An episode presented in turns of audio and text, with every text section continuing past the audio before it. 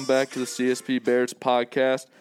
Great to be here this morning. I am Andrew Shotwell, uh, former baseball player for Concordia, alongside my uh, partner Alex Laporte, uh, current uh, coach or coach at Concordia uh, on the baseball staff and former player as well.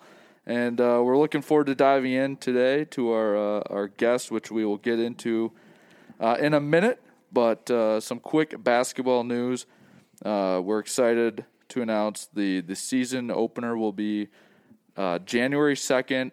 Uh, the the men and women will be taking on Crookston, uh, and they're you know they're they're getting their work in in the gym now, uh, safely. Uh, so they're looking forward to finally being able to kick off the season here uh, in about three weeks or so. Yeah, even though there might not be uh, fans in the Gangelhoff Center this year, I'm sure they will still be making loud noises on the basketball court, uh, getting things done. Um, it was fun talking with uh, Coach Fletcher, uh, what, a couple weeks ago? Yep. I believe it was. And it seems like uh, he's got some exciting offense that he's going to be bringing to the team. And um, looking forward to, to seeing the noise they make. Absolutely. And I know uh, it is finals week on campus, so uh, people are going to be starting to go home here for uh, the holidays, um, which will be a weird transition, I'm sure, from the dorm style and, and you know not having a ton of freedom to, to going home. But uh, best of luck in finals, everyone, uh, and and looking forward. Uh, I don't know. I'm sure they're they're looking forward to the holidays. It's go. uh, it's a, been a stressful couple weeks, I'm sure, uh, for the students and the student athletes here on campus. And um, like you said, good luck to everyone, and uh, wrap it up the right way. Awesome. Well, without further ado, we'll introduce today's uh, featured podcast guest. Uh, he's been at Concordia for a while. We've had the opportunity to work with him as, as student athletes, uh, and also uh, in his sat in his classroom. Uh, Ted Trzynka, our the the head athletic trainer at Concordia. Uh, welcome aboard, Ted. Thanks, guys. Glad to be here. Yeah, it's uh, we're, we're excited to dive into it. We obviously um, were students in your classroom.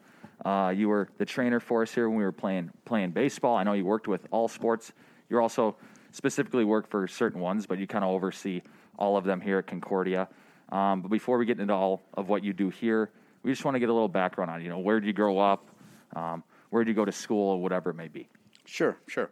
Again, thanks for for inviting me. Um, you know, I grew up in small town North Dakota. Um, it's a town of about a thousand people, New England, North Dakota. So, um, on your trips to Mary that you've made many times, um, Yeah.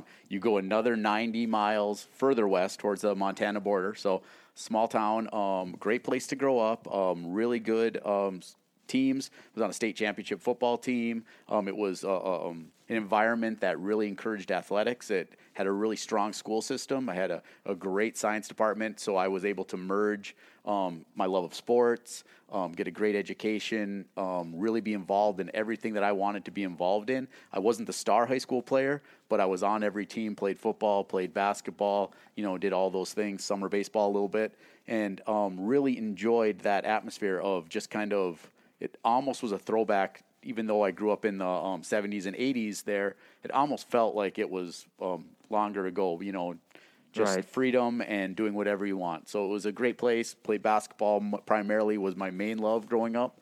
Um, and really, it was kind of a fun place to be because you had a lot of freedom, kind of make a lot of choices. Um, a lot different than the kids today, where you know it seems like everything's structured and everything is is involved with social media and all. The exact opposite. I could be out of touch with my parents for you know um, days at a time. It seemed like, and and, and really had a lot of freedom and and really enjoyed that. After that, I went to University of North Dakota. Um, at University of North Dakota, I got my degree in athletic training. Worked with a lot of different sports there: baseball, swimming, wrestling, football, um, hockey. Got a lot of experience working with the athletes while getting my athletic training degree. Um, University of North Dakota has a pretty unique situation where their athletic training department's actually housed in the medical school. So that was pretty unique, where a lot of my classes were taught by doctors and got to do a lot of, of unique things um, um, there. Uh, did an internship at the University of Minnesota um, while I was there. So worked with the Gophers for a summer. Um, working that was back when their their athletic departments were split. So worked with the men's department. Um, worked with wrestling. Worked with again hockey, basketball, football. Did all their summer training. Um, took care of injuries. Um, after that, I got a graduate assistantship at Kansas State University. Um, again, that's where I really, after I finished my degree, got my certification as an athletic trainer, really got to dive into the profession, really got to learn a lot about what athletic training is really about, especially at a high level in the Big 12. We were very successful. I worked with the football team there. You know, we lost um, three games in two years, um, one Big 12 championships, all those type of things. Yeah, Um, you were you were there at a at a hot time for K State football. Yeah, yeah. If you know, you know, it was Bill Snyder's the prime of his career. Michael Bishop. You know, I mean, it was. You know, we had Heisman Trophy stuff. We were rated number one in the country for almost a month that year. I mean, just really saw some great things. We beat Donovan McNabb in the Fiesta Bowl. Beat Syracuse that year. Um, you know, the next year we lost to Drew Brees in the Alamo Bowl. I mean, some really, really high level, high level athletics, and along with that high level athletics, really high level sports medicine. There's a lot of things that go on behind the scenes that when, obviously, if you are competing at that high level and number one in the country, and you know, and pushing Nebraska and pushing Texas A&M, and you know, really trying to do everything you can to keep everybody healthy, everyone on the field, and, and, it's it's it's really fun. It's a great learning environment. And I was put into position where my mentors there, um, Jim Whalen, who's now the head athletic trainer for the Patriots, um, really showed me a lot about how you handle yourself, what you do, how you take care of situations, how you treat the athlete um, well. But you obviously are competitive and and do everything with you know, at the highest level possible. So it was a great experience at Kansas State. Um, I got my degree there. They paid for my graduate degree. Um, I did get to go over and help out with track a little bit in my last semester there after the second year of football was finished. Um, and then after that, I came to Concordia. You know, it was kind of a unique situation where I was right, out of grad school. Um, Concordia was making that transition from um, NAIA to Division two, making that big jump. And it just so happened that I, I fell into a great situation. Um, a guy named Swanee, I don't even can't even tell you what his real name is, but he worked for NovaCare. He was a classic, uh, uh, longtime football coach in, in the Twin Cities.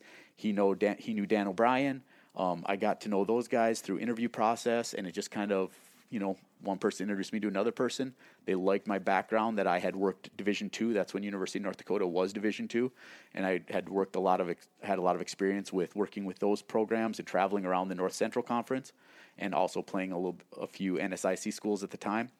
Um, so they liked that experience. They liked the fact that I had um, experience at the Division One level and that I wanted to be in Minnesota. So um, and that I wanted to teach and do all those things. So it kind of fit all the things I was looking for, which is pretty unique, being your first real big job opportunity out of grad school. Right. To find that spot right away.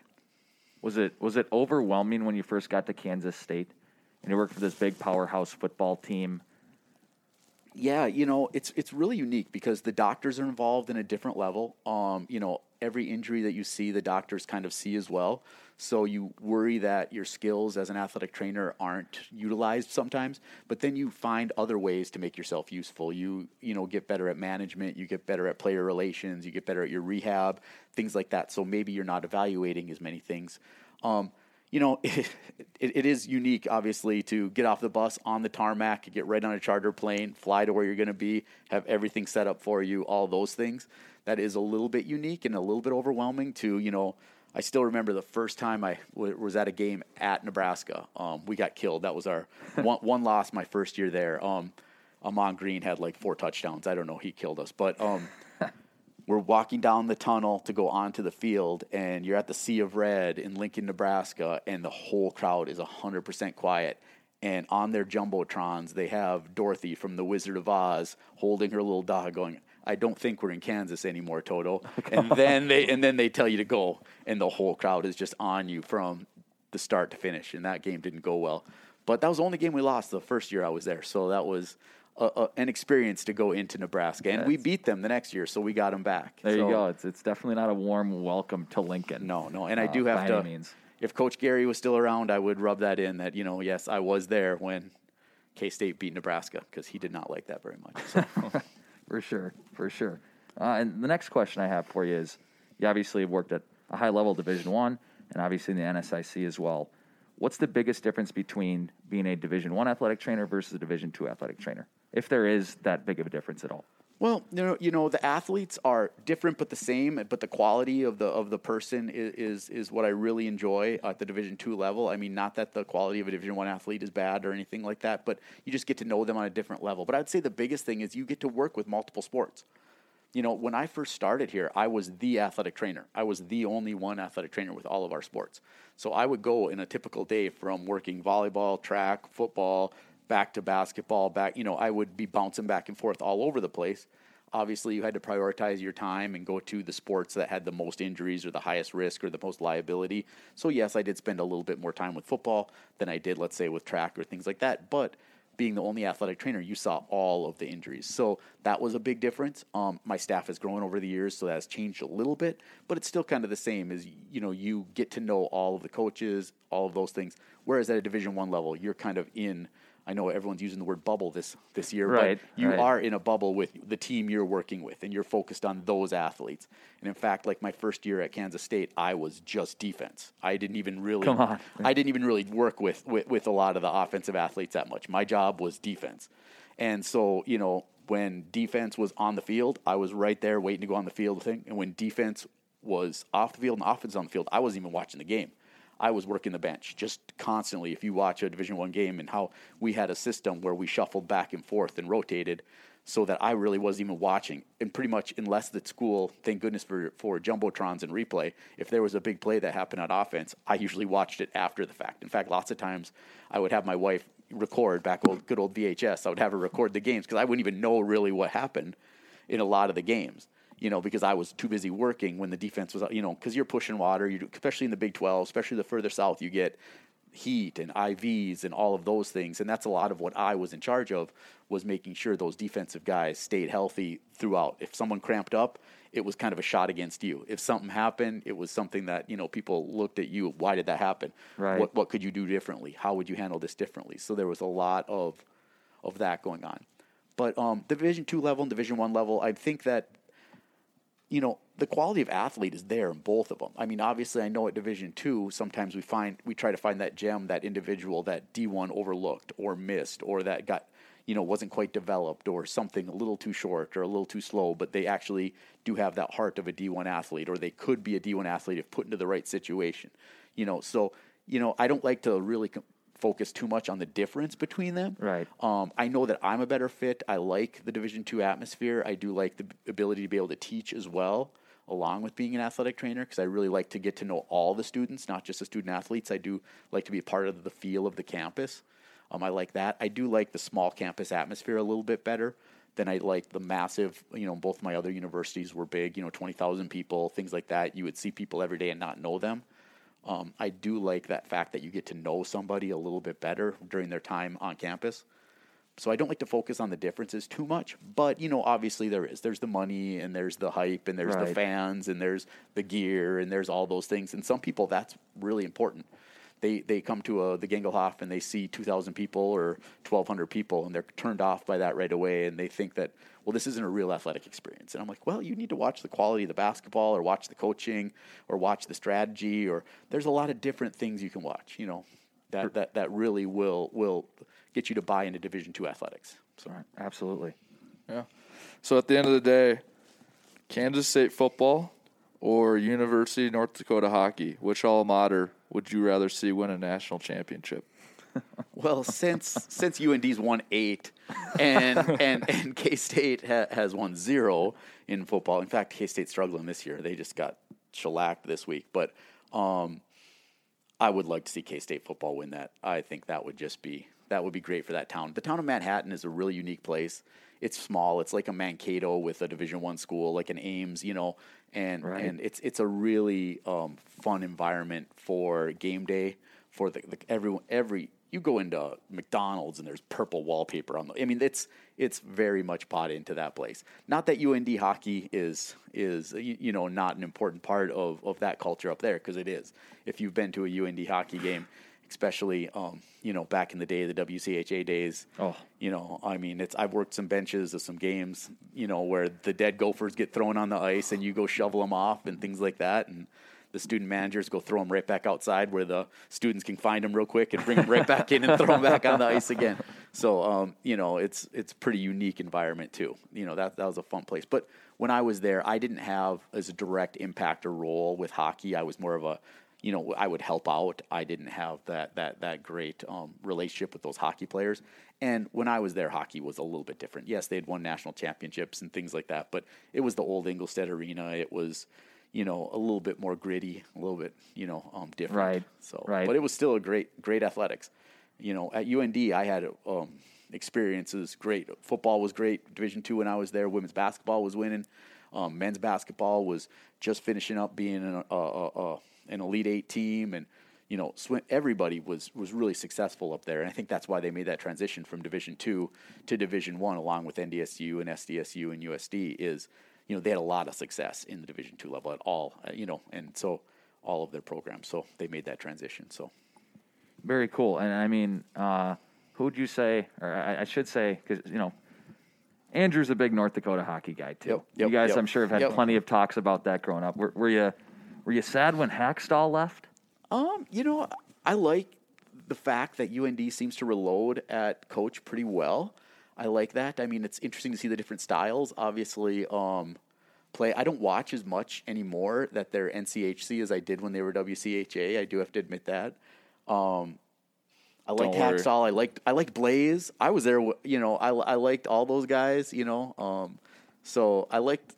I just like that program. You know, they seem to do things the right way. I guess if they do, every every program probably has their baggage that you don't hear about and things like that. And they do a good job up there probably keeping everything in house if there's problems and things like that. But boy, they seem to put a lot of guys in the in the league, and they win a lot of games and fun fun brand of hockey to watch. I know they had a nice overtime win against Denver this weekend that I watched the the Twitter highlights. That's kind of the the extent I get to right now with with UND hockey. But Yeah, I was gonna say, don't worry, they're the number one team in the country again. So Yeah, exactly. They're they're right where you'd expect them to be, but it's always just seems to be kind of under the radar. They're talking about the East Coast teams. They're talking about the Gophers and Nodak. Just every year, they're right there, which Yeah. is why I don't have to say anything about them because you just you know where they're going to be. You know where they're going to be. But awesome. Uh, I I love a little hockey talk. No. You, you always got to mix it in from time to time. Sure. And back to the athletic training side of things. And you may have already mentioned it earlier, but when did you really first realize you wanted to get into uh, this occupation, being an athletic trainer? Did you get injured and you were like, whoa, I'm interested in how they, you know, treated my leg or whatever it may be, and I wanted to get into this? Sure. There's a couple things really. Um, first of all, my love of sports. I really did, eh, you know, enjoy all sports growing up. You know, again, I feel blessed that I grew up in a small town where you could be on every team and there wasn't getting cut and things like that. And, and there really wasn't even the thought back then about being focused on one sport. It was very rare. You played everything. You rolled in, and in fact, you were kind of shunned by your coaches if you didn't run track Yeah. because they were like, "No, you're running track to get ready for basketball or to get ready for football." They kind of pushed you pushed you that way.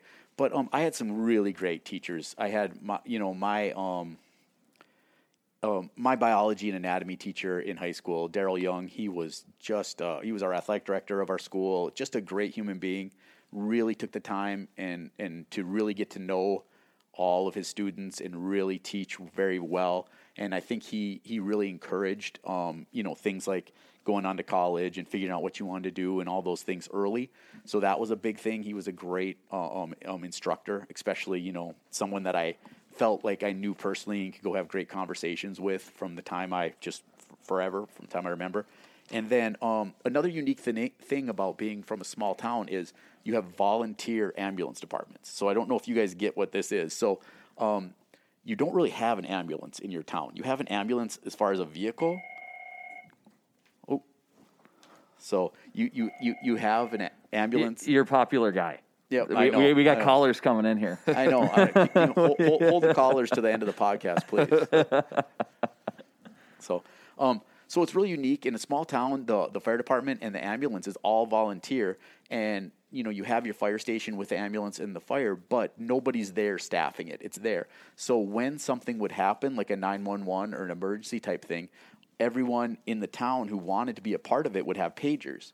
And you would be No put on you would be put on call and you would go get trained and things like that. And my dad was involved with that. So so I knew from a young age this is before cell phones, before all that, where we had a special, we had like, it's almost like a bat phone. We had a red phone in the house, and then it progressed to a pager, and then it was a walkie talkie, and then it eventually turned into a cell phone, a bag cell phone. And when you were on call, you were not allowed to leave, you know, the vicinity of that town during that weekend or that week when you were on call. So I remember that, and I remember the training and the things like that that my that my dad had to do and his friends and things. And we would do things like they would go out and stage a mock car accident, and they'd look for victims and stuff like that, and they'd put them in there, and and they'd come out and use the jaws of life and stuff and pull you out. Right. And I'd always get get you know volunteer for those type of things. Yeah. So I saw the importance um, of a community and helping and really being involved with with medicine, especially if you don't have like a doctor or that my town didn't have a hospital and didn't have those type of things. So um, I really saw the importance of that and how people helped each other and you know how you could really learn some basic first aid and some basic skills and really help. So I think that played a big part of it as well. So interested in sports, interested in the science, saw the medical piece. I got to UND. I was thinking, oh, should I go into physical therapy? You know, things like that. So I looked into the into the athletic training program because I didn't know too much about it. I looked in the physical therapy program. I looked into those things, and you know, I really enjoyed working with athletes. I really did. Athletes are a unique group. They, you know, want to get better. They obviously um, really work hard and, and push and do all those things that I think are important as a part of rehab and healing. They ask good questions. Um, I worked um, some volunteer time with like, you know, um, cardiac rehab and stroke, re- you know, things like that. And that Right. just really didn't click with me as much as working with athletes. And obviously, game day is a blast and getting to know them. And I joke that I went to college in the fall of 92 and haven't left. You know, I still live semester by semester. When's spring break? When's fall break? When, you know, you just kind of get into that routine of really liking working in that environment. So it, it kind of clicked. I mean, it seems perfect. You're, you're doing what you love to do while doing it around things that you love to be around, you know, which is sports and always has been uh, throughout your life. So that's, that's awesome. Yeah. So you served, like you mentioned earlier, you served as the athletic trainer, uh, the head athletic trainer since 1999, right when Concordia went uh, transferred to Division Two. So, in your, you know, thinking back to your early days here, how have athletics in general evolved on Concordia's campus, and how did you kind of evolve with it? It's it's night and day difference. I know you've probably talked to other people who've sat in this with, you know, you know, baseball coaches like Lunch or, or cross country coaches like JB, Brady, start people who have been here for you know 15 plus years. It's a night and day difference. I mean, um, the kids have always been great from the day one I started, and we didn't win many games in some, a few sports, you know, and the coaches worked hard and did things. But boy, once we established ourselves as the Division two school in the Twin Cities, things kind of slowly gain this momentum, and then something good would happen, and then we'd have a little bit of success in one sport. I know, you know, women's basketball had some early success, volleyball had some early success, football, football, then baseball, then it just kind of steamrolled, and then you know you just see this, and you go from never seeing anyone in the whole Twin Cities knowing what Concordia is or where Concordia is to all of a sudden saying, "Oh, where's Concordia University? Yeah, I heard about that. I saw you guys. I saw your team at this restaurant. I saw these people in the airport." Then all of a sudden you start seeing, you know, more and more things in the paper. You see Patrick Reusse at a game. You see these things where, you know, Sid Hartman mentions Brady Starkey in a column. You slowly see some of these things start spinning, and then it just it just transforms overnight. We build a stadium, you know, we we improve this, we add a sport, we you know get a national championship, and then all of a sudden you start hearing all the D threes getting cranky. Oh, Concordia, but yeah, they're jealous, you know. I mean, because you know St. John's would kick our butt every time they'd play us back when we were in AI. and now they wouldn't dare, dare play us because they know that yeah, sure, they've got records and championships, but they're not going to want to play with 340 pound old linemen who are going to run them all over the field, you know. And I know you guys playing baseball know the same thing, where you used to scrimmage a, a Hamline once in a while or scrimmages, but they don't want scrimmage anymore because you know you guys are sending people to major leagues and you guys have you know a deep lineup and all those things, and and it's different. It's just totally different night and day, and you know the quality of the people have stayed the same. You know the leadership on campus with changing presidents and changing athletic directors everyone's really been focused at trying to maintain our, our, our identity as this great school in the twin cities and having a christian background and doing things the right way But boy, we're going to be competitive. We are really going to push the envelope and we're going to recruit and we're going to work hard and we're going to keep some of these kids here and then we're going to go out and and look all over the country and bring some kids in that other programs have missed and mesh them in here and have this cool diversity and unique atmosphere. And sure, we may not have some of the facilities that maybe Mankato has or things like that, but boy, we've got a lot. You know, we've, we, we've got a lot of things going for us. We've got a lot of, of choices for majors. We've got great places to, to, to hang out and do things in the Twin Cities, and we win, and we get people um, their degrees, and we, we do all the things right, and it's it's just great. And I I don't even know if there's like one moment I can say that this is really when I noticed things change. Maybe it was first volleyball national title or something like that, or you know maybe it's you know some of these big important you know wins that I can think of of you know football beating Winona for the first time, or you know I, I have some memories that I really cherish, but um, you know there's just so much and there's so many people working really hard to try to keep our enrollment up and try to make sure our budgets increase and our scholarships increase and all those things. And so there's a lot of people really working to make that transition really successful. And, and I'm just glad to be part of it because I've seen my staff change as well. You know, I started with just myself and a couple student helpers to myself and a couple graduate assistants to then all of a sudden having a couple full-time staff to now I'm up to, you know, me, I have I have there's four time four full time athletic trainers and a couple graduate assistants, and we're able to assign those to different teams to the person's strength, so that I know and I don't have to worry when I leave here at night that hey, you know what some of these other teams are getting for coverage, how their rehabs are going, you know what what how some, a team is being taken care of on the road, all of those things. I know that it's being done the right way, and that the student athletes are having a great experience and and it took time. It did. It took a lot of time. I, it's been 20 years, and we're still pushing and pushing. And I, I really am. Um, you know, you're never satisfied. Just like a coach would never be satisfied with having the perfect roster, or you know, scoring more points, or you know, throwing more strikes, or whatever they're trying to do. You know, you're still trying to develop your staff all the time and trying to get them to all work together in the best possible way. And and you know, the pandemic and COVID is a great example of this. It's outside of all of our skill sets but we all came together, you know, 4 a.m. every morning in the Gangelhoff Center all summer long, screening people, learning about COVID, figuring things out, trying to decide how we can do things, how we can get kids in the weight room, how we can practice, how we can do things safely, and then being able to adapt along the way when things change. And I think that that's something athletic trainers have always been good at. You know, we have to go into a game thinking, okay, this is our lineup, this is who we're playing all of a sudden someone's got a sore arm, something's different. You know, what can I do to get them either back in the game or are we going to have to go to their backup? You know, athletic trainers are pretty good at adapting in general on the fly.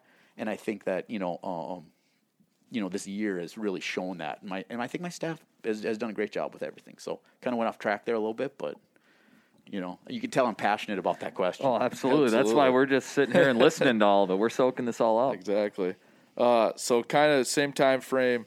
Uh, similar question, but now looking at the athletic training industry, uh, how have since 1990 since you've been here, how has that kind of slowly changed from you know treatment, prevention, recovery, and our you know our athletes nowadays from maybe when you started demanding more of the recovery, demanding a little bit more for their bodies, as it seems, you know athletes just seem to be playing longer and longer and being healthier and healthier. Uh, how has that changed from your, your early days? You know, um, medicine always evolves. You know, science is always changing. There's always research being done. Um, so we're always looking at what's what's successful at the higher levels, what the new research is, how we can can incorporate those things, and then also we also have to balance that with the fact that we have the prized patient, we have the college athlete.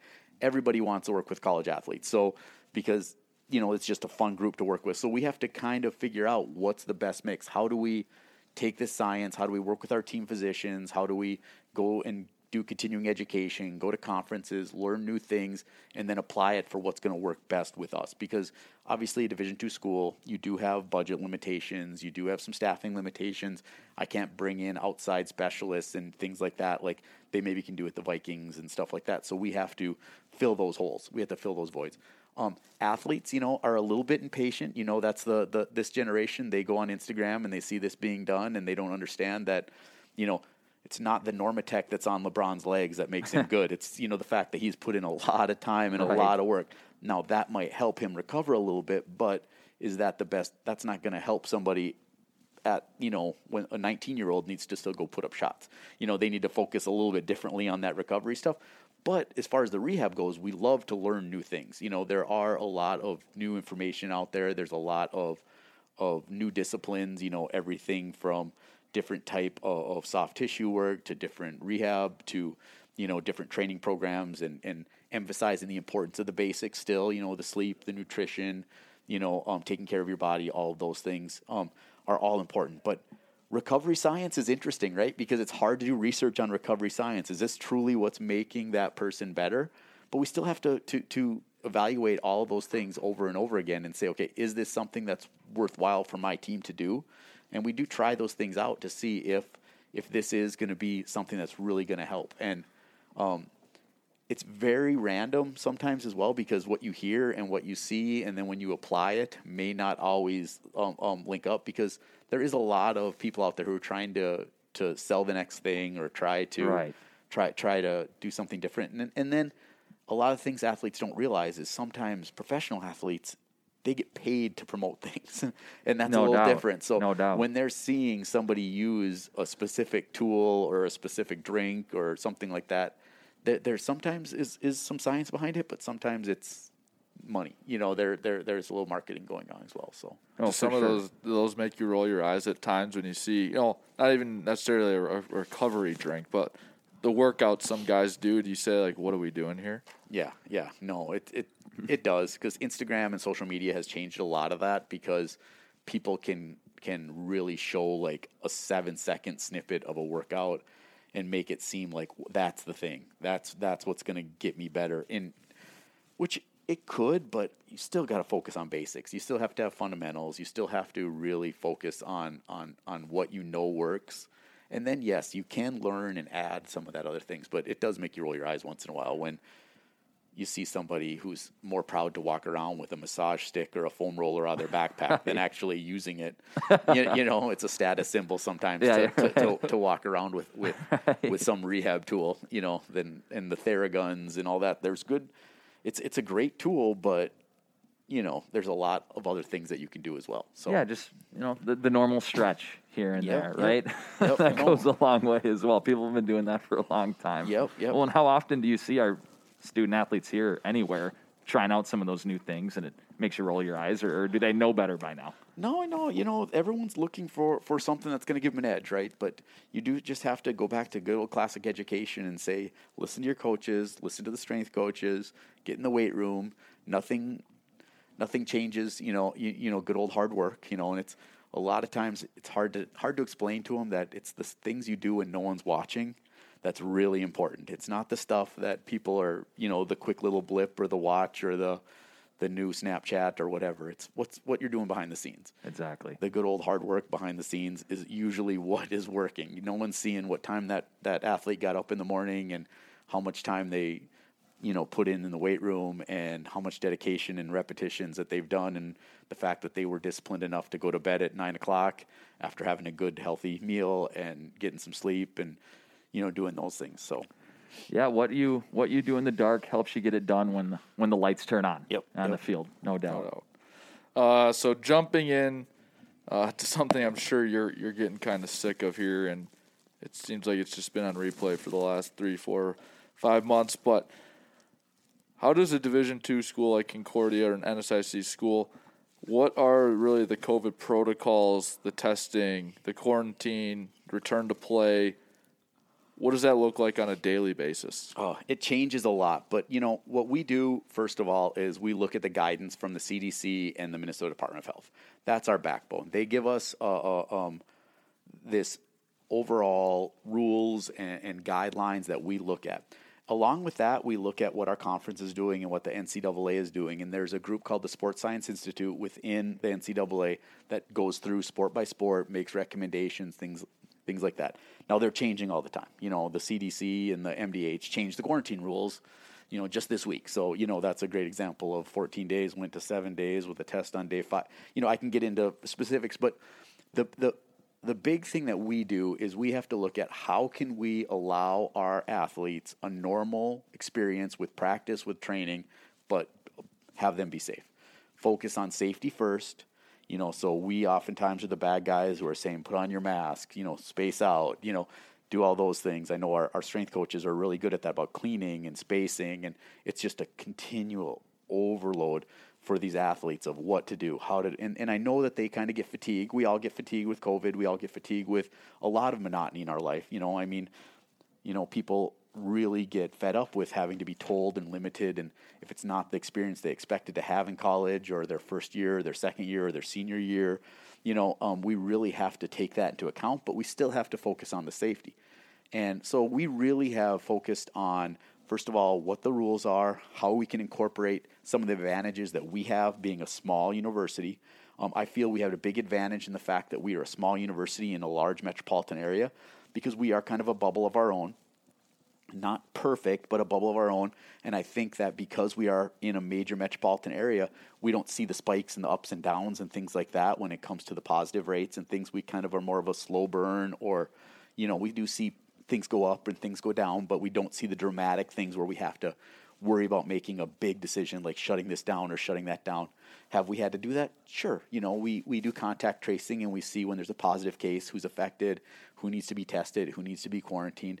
We follow those protocols as best we can over and over again.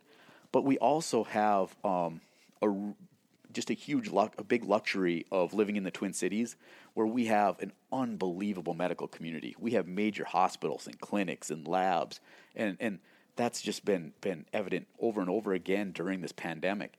You know, when we need testing, we do our work, we do our research, we find a lab, they come in, they teach us. You know, we've been doing testing on campus, athletic trainers, you know, all semester. They give us the supplies. They trained us how to do them. We, we, we collect the sample. We send them to the lab. We get our results. We've been doing that. And then we adapt. And now we have machines where we can do the antigen testing ourselves. You know, and then we partner with groups like Hy-Vee or HCMC, and we can have them help us out with giving us supplies and being the lab while we test. So we have a lot of opportunities, and I feel bad for some of my colleagues in Crookston or Bemidji or Wayne where they're isolated, they don't have a big healthcare infrastructure around them. Right. So, you know, they have to go with what their hospital says. They have to follow that. And if they are limited in supplies or stock or testing, then they really have to work hard. We're pretty blessed that we have that. And so we've really utilized that from the beginning. And then we've really tried to apply that uh, um, with situations of, unfortunately, you have to make some priorities of in season sports, sports that still have a season right now sports that have more contact. That's a big thing that a lot of people don't understand is, well, why does this sport do that? And, well, we've gone through and looked at the contact rates and see which sports are in closer proximity to each other. And then we add things like how long the sport is, are they indoors or outdoors, all of those type of things. Because some people say, well, why is my kid playing youth baseball this summer, but we can't be playing? Well, there right. are there are different. There's science behind that. People are making um, really tough decisions over and over again about who's allowed to do what and, and, and how we can incorporate an acceptable amount of risk by testing or by masking or you know by, by putting other steps in place so it's difficult it, it it's really difficult and i really um, i feel for the athletes who wanted a normal experience and they're just not getting that right now my you know, my words of to, to, them are just be patient. You know, things are getting better. Things will get better. This isn't the, the year that any of us expected. And um, as long as we can come out with this with everyone being healthy and, and no one having any long term, you know, uh, um, lung issue or cardiac issue, then then we're successful. You know, we'll get games in, we'll get practices in, we'll do that. And if we don't do that, we'll give you a redshirt year and allow you to come back next year. And and again, that may put a pause on you graduating or finishing an internship or doing something like that. But at least the NCAA and Concordia and our athletic department and our conference have come up with plans that, that will allow you to have that experience, even if it's delayed a little bit. Well, I, I was going to throw this out here before we ask our next question. Uh, just talking with some of the baseball players, uh, part of the program, they did tell our staff that for the most part, our fall practices did feel normal compared to years past. And that just goes to show how great of a job the athletic training staff has done um, and the athletic department and the university of, as a whole uh, have done to make to, to give our student athletes um, still somewhat of a normal experience while they're at practice. I know it might be different for other uh, programs. I don't know, but for the most part, it seems like you guys did a heck of a job to still make it seem like it's was a normal fall fall ball this year. So thank you for that. Yeah, no, no, and it's it takes everybody. I have a great staff. You know, um, you mentioned baseball. Joe Hofer. I have a great athletic trainer who works with them. I have Jess Luby who works uh, um, with with my staff. I have with with football and lacrosse. You know, I have Tim Grieve, and then I ha- have who works with basketball and so. You know, I just have a great team, and we all work together. So, um, us all working and, and putting the time in to, to, to make this atmosphere to make you know the experience and atmosphere uh, you know as productive as possible because it wasn't the same right? I mean you couldn't have a, little bit of outside competition and things like that that you normally would but working with the coaches working with everybody coming up with a plan so that we could still get better we could still allow people um, to practice. And that's again so so important. When did you start thinking about putting a plan in place I, like obviously going back to spring they had to cancel those seasons right they had to cancel all spring sports for the rest of the year after those were canceled, were you guys already thinking about, oh, what we're going to do for next year? Or did it take a little time? Did it go into the summertime? And then you started to realize, okay, now we got to buckle down here and get to work. Yeah, we we came together and came up with a plan for June one. I think that was the big thing because that's um, traditionally when we start our summer workouts, and we knew that the spring sports were shut down. Um, but we knew, okay, let's see if we can, you know, um, um, get everything ready so that we can go into a good off-season training program. So these teams can work with Coach Overland over in the weight room, so they can do the things that they need to do to get stronger, to get faster, to get bigger, to to heal. So that was when we first came up with the plan was trying to get ready for June, and we were one of the first teams in our entire conference to actually get into the weight room, and we take pride in that. That you know we're going to push and we're going to be safe, but we are going to allow kids opportunities. Um, we have had no problems with spread in the weight room, things like that. That doesn't happen. You know, obviously, if you have spread or you have a positive case turning into a quarantine, the majority of that all occurs, you know, from living arrangements and social situations and people hanging out together outside of, of the practice field. Um, and, and that makes it difficult because people think, well, practice is safe, so we can't do this. And we, but you have to realize that those two things go hand in hand, right? You're only as strong as your weakest link. And if you're going out and doing social things, or if it's just a bummer thing that you have five people living in a house and one person got it from work or from a family member or something like that, then we do have to shut down that whole house. So, um, it, you know, it's tough. But um, we started trying to get ready for June. We, you know, worked really hard this summer to to really apply what we had called a tier system: tier one, tier two, tier three, depending on if you were positive or close contract or or uh, um, on the on the edge of that. And we tried to get people in the weight room as much as possible, allow individual workouts, things like that. Um, and then as the summer, as the um, pandemic progressed, we pushed until they shut us down again. And then once that happened, then we started to reboot, thinking about okay, are we bringing people back to campus? If we bring people back to campus, then they made that decision that yes, we're going to start campus. Then we knew that hey, if we have athletes on campus, we have to have something for them to do. We have to establish weight rooms. We have to establish guidelines. And then this, then the NCAA came in with the Sports Science Institute talking about, you know, how high of risk each sport is, what's allowable. Then they came into the view of okay, if your sport is going to practice, then we have to surveillance test, which means, you know, most of the time when we think of testing, we think of symptomatic testing. You only get tested if you're sick or if you were around someone close. Well, the NCAA looked at what we call surveillance testing, where we don't necessarily look at the symptomatic people, but we take your entire team or a percentage of your team and we test them every so often, much like a drug test or something like that, where we just pick a random grouping out of your roster. And that allows us to feel comfortable enough to allow them to practice. So we know that, hey, if there would be an outbreak, something like that, we have a decent chance of containing it or catching it early with a surveillance test. So we started doing that with things like the contact sports, football, volleyball, soccer, things like that. We allowed our non contact sports like cross country, baseball, softball to work outside, to space out, like you said, have a, have a, um, a normal practice experience. Um, and we, we did that for as long as we could, you know, and we got through a lot of good practices this, this fall. Obviously, football and the fall sports didn't have a normal season. They didn't get to play games and do things like that, but they still still got to know their teammates, got to meet with their coaches, got to learn their position a little bit. We had a scrimmage, you know, much like we would do in the spring. We had a scrimmage, a gold um, versus Navy scrimmage. Right. Um, we allowed to do that, and then uh, unfortunately we did have to shut that down again. But we were able to learn from that along the way and come up with a better plan so that we can get ready for basketball and indoor track and swimming, some of our winter sports that are going on right now. Right so on. at the end of the day, for your staff, on a day to day basis, what's the biggest headache that you didn't really? Obviously, there's tons of things that you didn't have to worry about before, but is there one outlier where it's like, I really hate doing this every single day? Um, it's not hate; it's just different. You know, it's just not what you normally do. Like, like um, you know, we, we test in the morning. We, we're there early three times a week, and we test. We tested, you know, 140 athletes on Monday morning. You know, um, so you know, we learned a lot about testing. So it's not about a hate thing about doing that, but there's a lot of paperwork and background stuff. Just like if you would go to a typical doctor's office and have to do labs and, Yeah. and things like that. So, you know, there's just a lot of things because the MDH and the Department of Health, and we have to report and we have to make sure every little piece of paperwork is is correct, so that if there would be a positive case, we have the documenting background on that. So there's a lot of that where it's just a little bit different than our normal day of getting ready for practice, doing treatment, doing that stuff.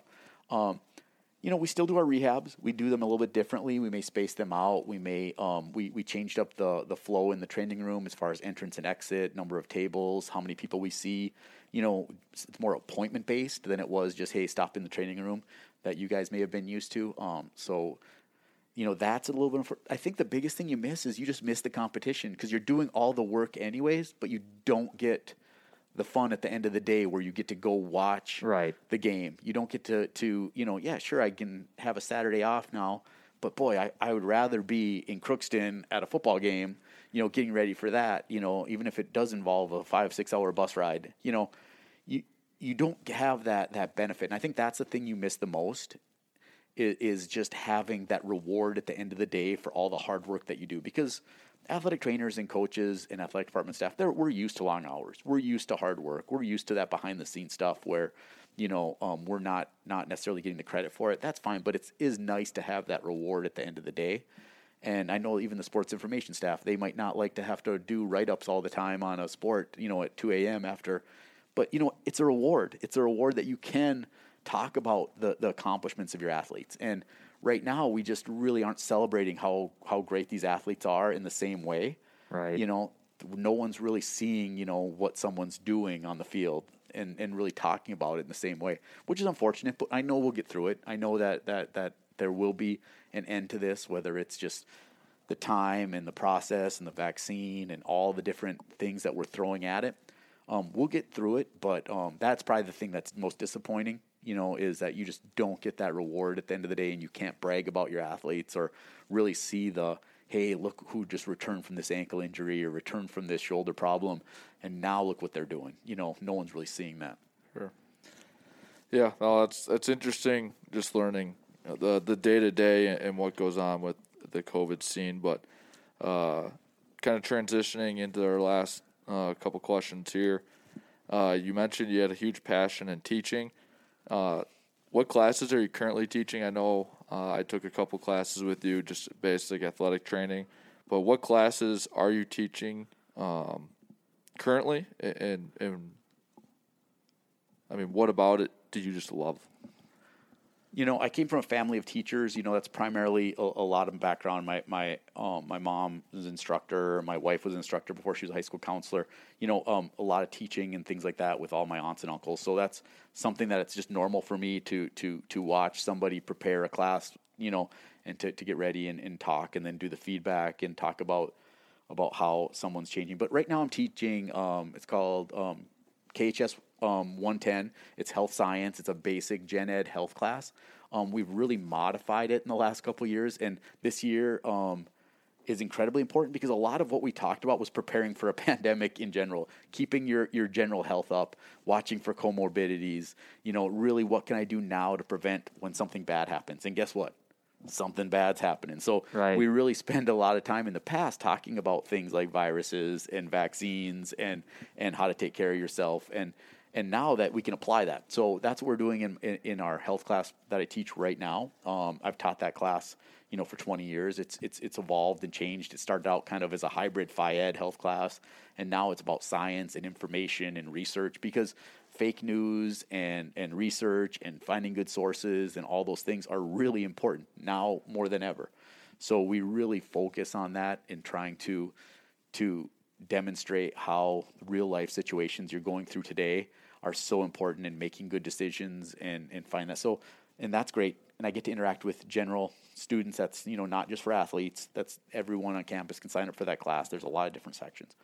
So I really enjoy that. I get to know a lot about the different athletes or the different students besides just the athletes. Um, and then I teach um, KHS 472, which is prevention and care of athletic injuries. And that class is really unique because a lot of people who take that are either interested in coaching, maybe they're interested in the health field like physical therapy or athletic training. I have a lot of people who are in the orthotics and prosthetics major that will come and take that class because they're interested in learning more about injuries and working with athletes when it comes to prosthetics and bracing and all those things. So that's a really um, um, fun class too because I can divide that class up and talk about general medical topics. I can talk about injuries. We can talk about anatomy. We can kind of merge together a lot of what is important for someone to know if they're going to do that first step in taking care of someone who is injured. Um, in the spring, I'll teach another class, an advanced athletic training class, where we'll look more at rehab and, and, and evaluation of orthopedic injuries. Um, that's another great class. I've taught other classes on campus as well, you know, um, but those are the primary ones I'm teaching right now. Well, it's got to be fun. Um, well, I shouldn't say fun, but like you were saying, it's got to be interesting now living in a real world pandemic, talking about this with your with your students on a day to day basis. It's got to be um, interesting now having a hands on uh, issue to discuss every day. Yeah, yeah, and and and they're they they're bought in. They understand. Um, I think again, they realize the importance of things like general health and mental health and all these things that we have talked about over and over again, and how now it affects you it affects you instead of just reading about it in a book. Right. Now you know because you're the one stressed out all the time, or your aunt is sick, or you know someone that you know has an underlying condition, and them getting COVID is a lot more serious than if a healthy 21 year old gets COVID. So it really does apply apply that information to them directly, and and I think that that that's good. I mean, obviously, we we are learning a lot about ourselves right during a pandemic about about our qualities that we like and that we don't like about how much control we have in the world and what what's important to us. And I think that one thing that I think we can take out, out of that is making sure our general health is good making sure that we protect ourselves and take care of ourselves day to day really watch that watch our general health so that when something does come up whether it's a pandemic now or high blood pressure or cancer or something else that could affect you later how you can have the, the, the, most control over that because we can't control everything, right? We can't control these pandemics. We can't control if you wake up with a lump or a, something or not feeling well. Some people get sick. That happens. So how can we prevent those, you know, th- those things from happening or overcome them if they do happen to us? No doubt. And I might be stealing Andrew's question here, but uh, I was interested in hearing what you'd have to say. Did you always want to get into college athletics, or would you take a step up to the next level? You know, I've always college athletics was kind of my goal. From I, I was, if my my wall in my bedroom growing up was every Michael Jordan poster you could ever. I mean, I would watch WGN until you know, you know, I, that was one of the. I didn't get had like twelve stations, but WGN was one of them. so I watched every Chicago Bulls game that you could possibly watch, and then you know TBS when they played the Hawks, I guess was about the only other time you turned it. But um, I really wanted to be the athletic trainer for North Carolina. That was like that was my dream from when I was like, you know, if I was going to work with a team, it was I wanted to wear Carolina blue and that was what I wanted. You know, even James Worthy and Perkins and all those guys when Jordan was still young, you know, that was the early 80s. My brother was a Syracuse guy and a Georgetown guy and I was a North Carolina guy and we fought over that all the time on our Nerf hoop, who, which team was better and who was Patrick Ewing and who was James Worthy. You know, that was that was our deal, and um, that was kind of what I wanted was to to, to work at that Division One. I. I always thought Division One men's basketball would be the spot, and then you know I got to luckily through through um, people I worked with at University of North Dakota, things like that. I worked with the Gophers. I got to work at Kansas State. I kind of saw a little bit behind the curtains of what that was like, and I realized, you know, the Division two athlete's a pretty special person. It's a great person to work with. They're still extremely athletic, um, but they're humble. They work hard. All those things, and I really enjoyed working in that environment. I, I reflected back at, at my time at, at at North Dakota and then time at K State, and then I got here and was very happy. I was very content with where I was, and I really enjoyed the fact that I could create something that I could build. Um, you know, you talk coaches talk about building a program and building a culture and all those things, and I know that's cliched, but I really focused on the training room kind of in that same way. It's like I'm going to build my team. I'm going to, you know, we may not win championships and have flags hung up, but I'm going to build my team. I'm going to build my facilities. I'm going to build what I think is going to be the most successful athletic training program and be happy there and be content with that. And, and, you know, sure, you look at, you know, getting a job over at the U or, you know, things like that. Um, but then you have kids and you have all those things, and you're like, I don't know, professional sports. That's you know a different a different level as far as commitment and time commitment and things like that. And and you know really enjoy the opportunities Concordia has given me to still be able to coach my kids' teams and do some of those things, have some freedom in the summer, be able to to to. I have two boys, you know, and I was been super involved in their sporting in their sporting lives. Um, growing up, I don't coach them anymore, but when they were younger, I did. Um, I really enjoyed that, and I think that you know that's kind of one of the great another great things about Concordia is they allow you that life balance for sure, where you know you can work a lot and be successful in things, but you obviously um, still it's important to take care of your family and be there and do all those type of things. So, well, I know uh, I think I can speak for Andrew on this as well. We're glad you ended up here and are, have still been here since 1999, and um, you know couldn't be. Uh, more happy for you, and uh, we just want to thank you for your for your time today, Ted. We appreciate it. No, this is great. I, I, appreciate you. It's fun having being here and talking with you guys. I mean, these are discussions I have a lot with people, but um, it's it's gonna be fun to see what the podcast has to say. Hopefully, you know, um, people listen and um, you know keep keep being patient. We'll get regular regular guests back on on soon. Right. Hopefully, right. you know, I mean, you know, we wouldn't want to see a series of behind the scenes. Behind the scenes is good once in a while, but I think we need to get back to center court no pretty, doubt. pretty quick. So hopefully that happens and we can um, um, move forward, right? So oh, absolutely. Right. That's what we're striving for. Thank you.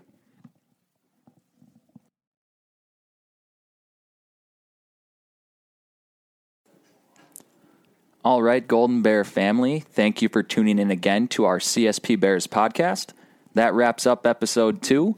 And remember, you can listen to and follow our podcast on the CSP Bears website, Apple Podcast, Spotify, Google Podcast, Stitcher, iHeartRadio, TuneIn Radio app. The list goes on. And we are also sponsored by Buzzsprout. So thanks again. Port and Shoddy are out. And stay golden, my friends.